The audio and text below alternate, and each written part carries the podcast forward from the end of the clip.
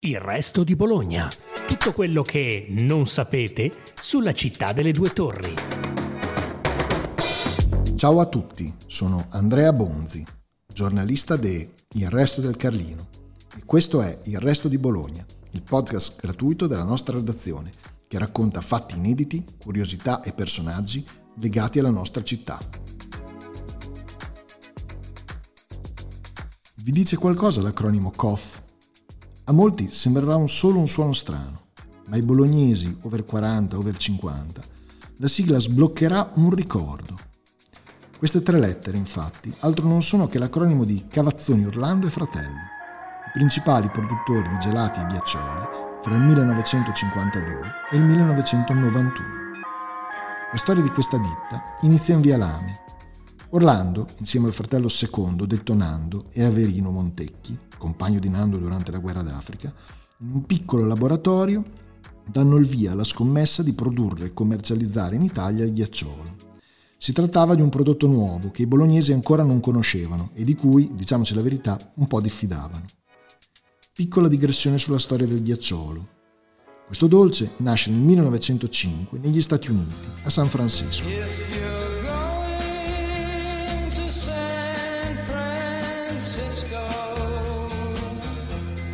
Come gran parte delle squisitezze alimentari, la sua invenzione, questo almeno dice la leggenda, sarebbe frutto del caso.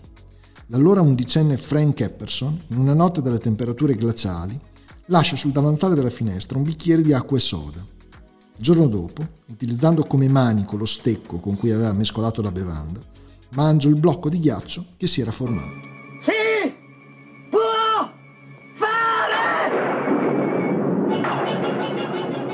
Epperson lasciò l'idea nel cassetto per sette anni, fino alla maggiore età, quando all'ufficio brevetti registrò il primo ghiacciolo della storia. Di quale gusto, chiederete? Bah, pare ciliegia, ma anche lì la verità si perde tra le nebbie del mito. La cosa certa è che l'imprenditore in erba fondò la Pop Cycle per poi cederla dopo due anni.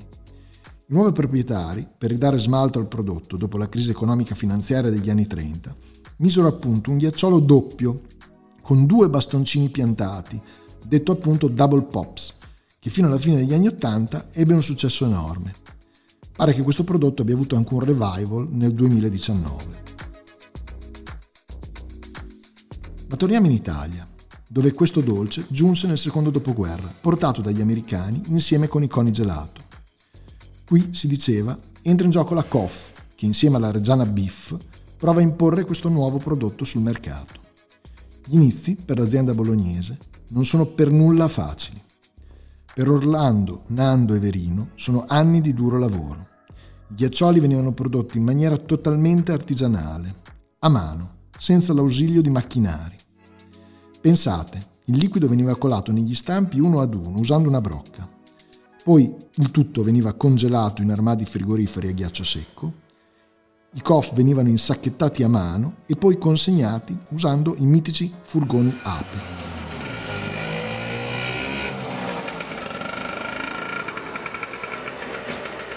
Il bilancio, al termine della prima estate, come si potrà supporre, non fu esattamente quello di un successo, ma Verino e la moglie insistettero per provare ancora l'anno seguente.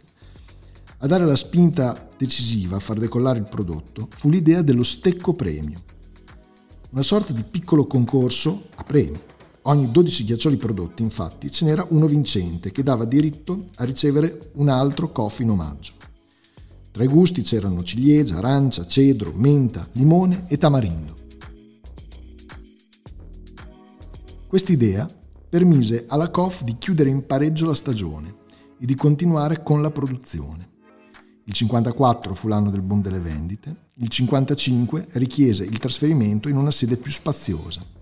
Gli anni si susseguirono con successi commerciali crescenti e migliorie alle tecniche di produzione che venivano elaborate durante l'inverno.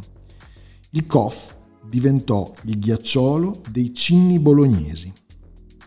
Il 1980 richiese un nuovo ampliamento della sede e la produzione di ghiaccioli era arrivata a ben 122.000 al giorno, Verso la fine degli anni Ottanta, anche a causa delle difficoltà nel reperimento del personale stagionale, si decide che il 1991 sarebbe stato l'ultimo anno di attività.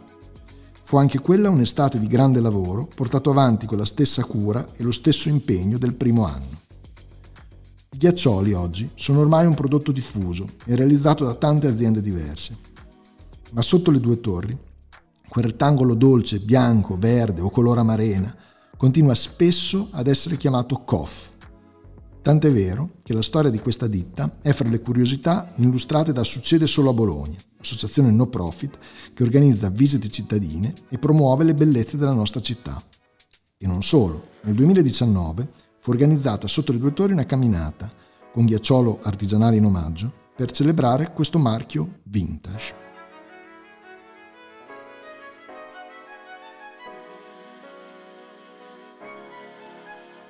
Anche per questa volta è tutto. Appuntamento alla prossima puntata de Il resto di Bologna, podcast gratuito della nostra redazione, che racconta fatti inediti, curiosità e personaggi legati alla nostra città.